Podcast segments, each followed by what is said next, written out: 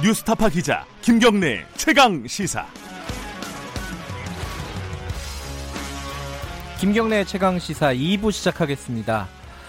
어, 조국 장관 관련된 검찰 수사가 지금 뭐 사실상 정경심 교수 소환 수순으로 가고 있죠. 음, 조국 장관을 직접 경향해, 겨냥하고 있다. 뭐 이런 얘기도 나오고 있고요. 어, 야당에서는 자유한국당에서는 어, 조국 장관 직무정지 가처분 어, 소송도 냈고 그리고 해임 건의안도 다시 이제 꺼내 들고 있습니다. 오늘은 어, 관련된 얘기를 자유한국당 쪽 연결해 보겠습니다. 유기준 자유한국당 의원 연결해서 관련 얘기 좀 여쭤보겠습니다. 시간 남으면은 어, 유엔 총회나 이런 부분들도 좀 짚어볼게요. 유 의원님 안녕하세요. 네, 유기준입니다. 안녕하세요. 예. 어, 일단은 저기 직무정지 가처분은 내신 거고 그죠? 그렇습니다. 네. 그 해임 건의안은 실제로 추진하실 건가요? 그 여러 가지 상황을 봐가면서 예. 지금 국민 여론이 예. 사태에 대한 찬성 여론이 높지 않습니까? 네. 그러면 아마 국회에서도 이런 부분들을 감안해서 다른 야당과 공조해서 네. 그 제출할 수 있을 것으로 보고 있습니다. 근데 이게 그 그렇게 볼 수도 있을 것 같아요. 그 이게 야당 그러니까 자유한국당에서 고발을 한 내용이잖아요. 그걸 네. 검찰이 받아서 수사를 하고 있는 거고 그러면 검찰 수사를 좀 지켜봐야 되는 거 아니냐? 이렇게 생각하는 분들도 있을 것 같습니다. 이거는 어떻게 생각하십니까? 그 검찰 수사를 하고 있으니까 예. 지금 뭐 지켜보고 있습니다만은 당장 그 장관으로 임명된 지 한 2주 정도 되는 것으로 알고 있는데 네. 그 저- 적절하지도 않은 그런 자격을 갖춘 사람이 네. 장관으로서 뭐 검사와의 대화를 한다든지 뭐뭐 이런 지시를 해서 뭐 어떻게 한다든지 이런 것들은 정말 부적절한 일들이 연속이기 때문에 네. 결국은 그 해임 건의안을 내는 쪽으로 갈 수밖에 없지 않을까 그렇게 생각하고 있습니다. 아, 근데 이 현실적으로 어, 다른 당, 다른 이제 야권 있지 않습니까? 어, 네. 바른미래당이라든지 민주평화당이라든지 뭐 이쪽 대한연대라든지 이쪽에서 이 해임 건의안에 대해서는 그렇게 적극적이지는 않은 것 같아요.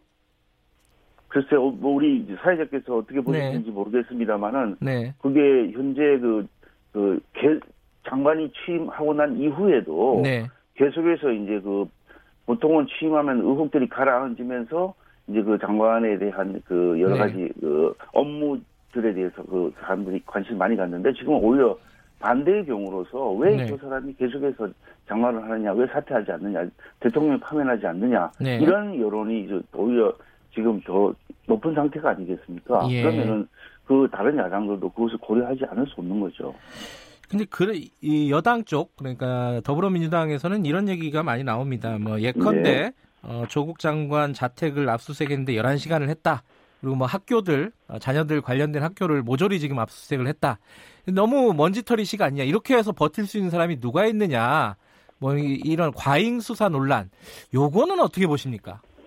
그 이런 상황이 와서도 네. 사퇴하지 않고 버티는 거는 정말 초유의 일입니다. 음. 그, 그, 지금 보면은 그 논문 교수의 아들 뭐 있지 않습니까? 예, 그 예. 논문을 작성해준 교수의 아들이 그 뭐라고 지금 이야기하냐면은 그 서울 조국 법무부 장관의 서울대 동기 변호사 아들 A 씨인데 예. 그 인권 서- 서울대 산하 예. 서울법대 산하 공익인권 법센터 이 세미나에 한 번 참석했고 예. 이주간 인턴을 한 적은 없다 네. 이런 말도 해서 또 그리고 조 장관이 직접 전화해서 세미나에 오라고 했다 이렇게 했는데 예. 그, 그 당시에는 그 교수 아들을 모른다 이렇게 이야기를 했던 것으로 제가 알고 있는데 이게 네. 뭐말 자체가 벌써 다른 거 아닙니까? 예. 그리고 지금 조 장관의 아들이 재학 중인 연세대 대학원에서 그 서류가 지금 그 관- 입학 관련 서류가 지금 사라진 사라졌다고 지금 돼 있는데 이것도 지금 조사를 하고 지금 서연치 않은 게 한두 가지가 아닌데 예. 무슨 그런 말을 하는지 이해가 되질 않습니다.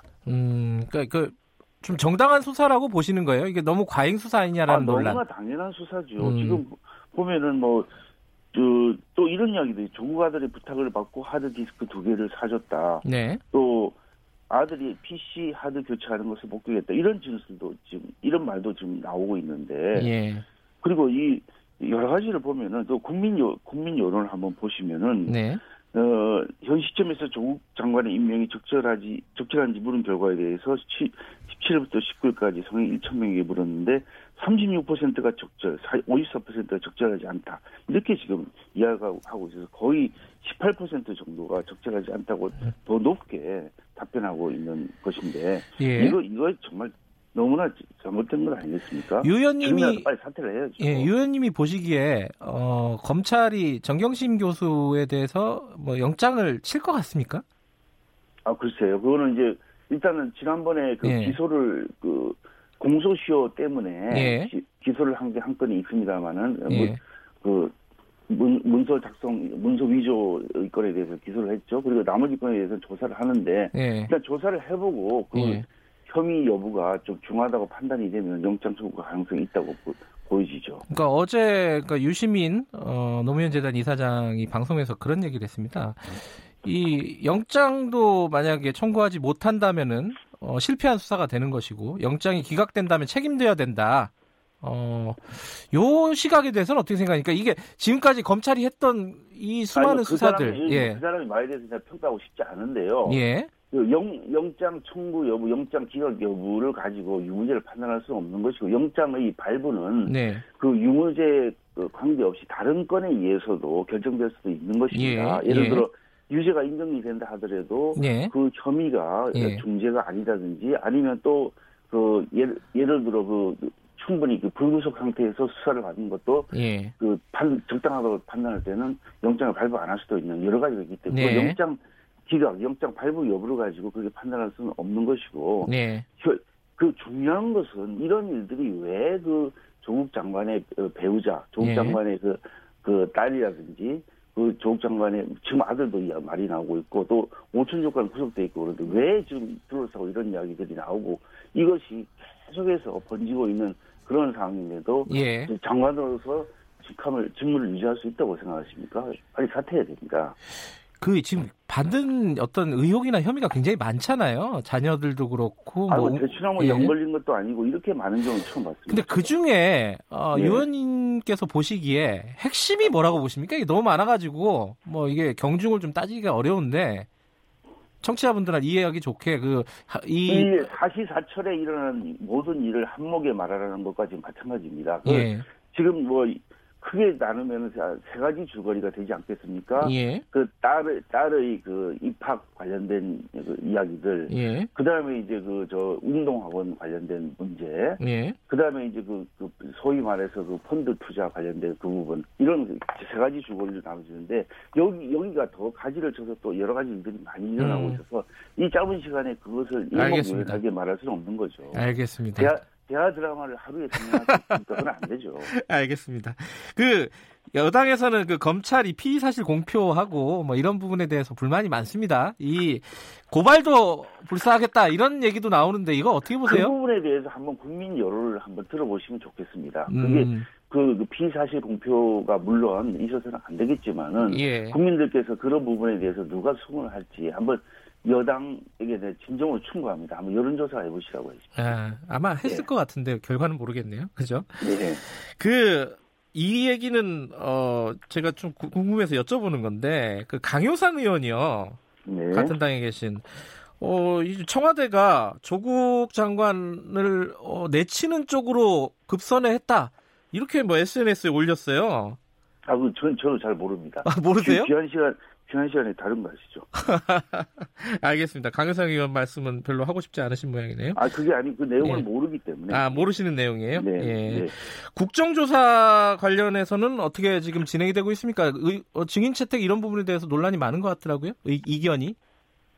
이제 그, 이 부분에 대해서는 이제, 어, 뭐, 여야 또 교섭단체 사이에 의견을 나눠봐야 되는데, 네. 근본적으로 이 사안에 대해서는 아무래 이런 이- 여러 가지 사안들에 대해서는 그 의견을 달리하고 있는 것이 많기 때문에 네. 그 진전이 잘 안 될 수도 있지만은 네. 상임위마다는 좀 어, 다르게 진행이 되고 잘 되는 진행 상임도 있고 또 아주 그봉그 어, 나가는데 공착이 돼서 더 이상 못 나가는 위원도 있고 그렇게 돼 있죠. 근데 국정조사도 여당이 지금 거부하면은 현실적으로는 어려운 거잖아요. 그죠? 국정조사를 지금 전체적인 거를 말씀하신다면은 예. 전체적인 거는 진행이 잘 되고 있고요. 예. 근데 이제 그, 그 관련 상임위가 뭐 법무부가 법사위 같은 경우는 그 해당이 되겠죠. 네. 그런 것은 아주 핵심 상임이고 또 불꽃 튀는 공방이 예상되기 때문에 네. 증인 채택 단계부터 굉장히 어, 여, 여야 간에 그 어, 여러 가지 그 경쟁이 눈에 보이는 그런 상황이죠. 예, 알겠습니다. 뭐 조국 장관 얘기는 뭐 요 정도로 마무리하죠. 어, 네. 그리고 외통이 계시잖아요. 네네. 그 외통이 어제 국정원 보고가 있었습니다. 어, 아니 그- 그건 정보이군요. 정보위에서 보고가 있었는데. 정보죠. 예. 예. 근데 그 11월에 그 김정은 위원장이 어, 한국에 온다, 어, 남쪽으로 온다.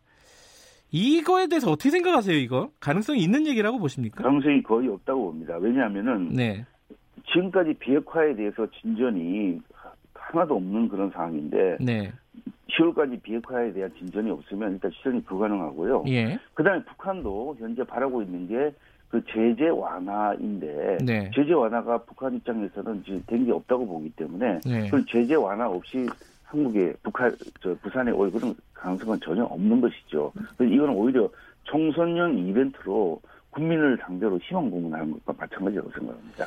그러니까 이제 전제가 어, 북미 실무 협상이 좀 성공적으로 진행이 되고 어, 정, 북미 정상회담 뭐 이런 것들이 좀 가시화되면은 뭐 가능성은 있지 않느냐 뭐 이렇게 관측하는 그- 시각도 그- 있더라고요. 그- 예, 그런 가- 여러 가지 전제 조건들이 맞아져야 되는데 지금까지 네. 전제 조건을 그러니까 한마디로 비핵화와 제- 제재 완화인데 예, 이런 전제 조건이 있는 상태에서 시간이 많이 흘렀지 않습니까? 네, 북미 정상회담도 저서 두 번 두 차례나 했고 또 남북 정상회담도 상당한 기간을 했다고 하고 또 하- 한미 정상회담도 제가 알기로 상당한 뭐몇 차례 이렇게 했는데 네, 이런 아젠다가 있음에도 불구하고 진전이 된 게 하나도 없는데 어떻게 한 두 달 사이에 그런 일이 발생하겠습니까? 그리고 음. 오히려 북한에서는 지금 그 우리 정부를 비난하는 것을 재개를 하고 있고요. 네, 또 보면은 북한의 그 잠수함에서 미사일을 쏘는 SLBM 신형 잠수함 진수가 네. 임박하다고 이런 이야기까지 하고 있는데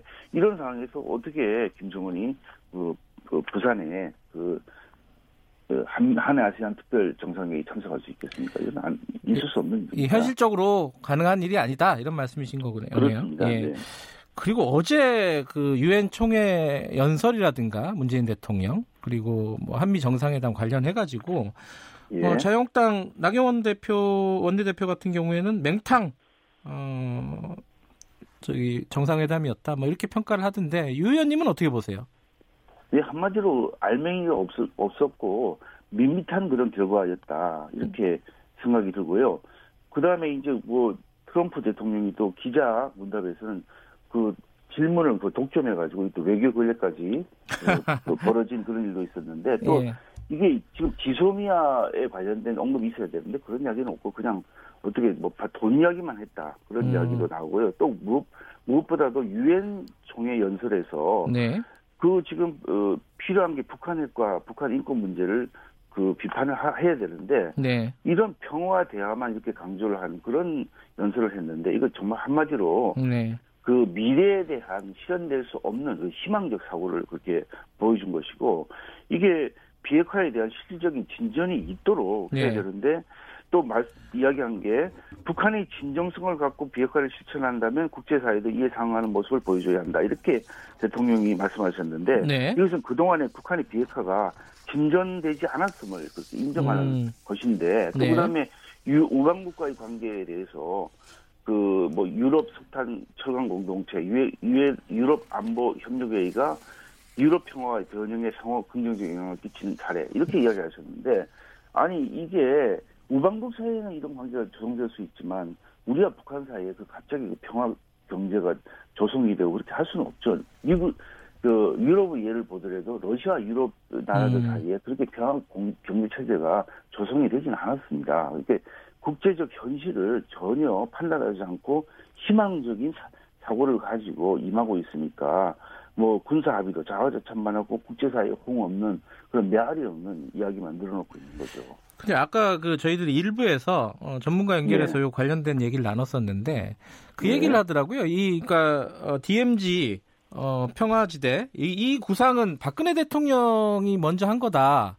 그러니까 그걸 발전시키고 계승한 거 아니냐 이렇게 얘기를 하던데 뭐 그런 측면에서 보면은 좀 어, 같이 좀 협조할 수 있는 부분 아닐까? 말, 이런 생각도 드네요. 된 거라고 생각하십니까? 사회자도 말씀하시고 좀 의아하게 생각하지 않으십니까? 막 박근혜 정부의 그런 정책 중에 예. 좋은 거라도 이어받았으면 저는 좋겠습니다. 예. 그러나 지금 현재 그런 걸 말, 말할 수 있는 그런 단계는 아니고요. 우리가 네. 제일 중요한 것은 네. 그 지금 북한이 가지고 있는 핵무기가 도대체 몇 개인지 그 예. 어디에 위치하고 있는지 그런 핵리스트를 제출받고 그럼 어떻게 폐기를 할 것인지에 대한 프로, 음. 프로그램과 프로세스를 받는 과정을 거치고 그 다음에 북한이 요구하고 있는 경제 제재 완화라든지 체제 보장 그런 쪽으로 가야지 뭐 평화만 강조하고 이렇게 한다고 해서 우리가 원하는 진, 진정한 한반, 한반도의 평화가 나오겠습니까? 예. 너무나 지나친 현실에 대한 착각이다. 그런 예. 그 현실성이 없는 어떤 내용이었다 이런 말씀이시네요. 예, 예. 알겠습니다. 오늘 말씀은 여기까지 듣겠습니다. 오늘 고맙습니다. 네, 고맙습니다. 유기준 자유한국당 의원이었습니다.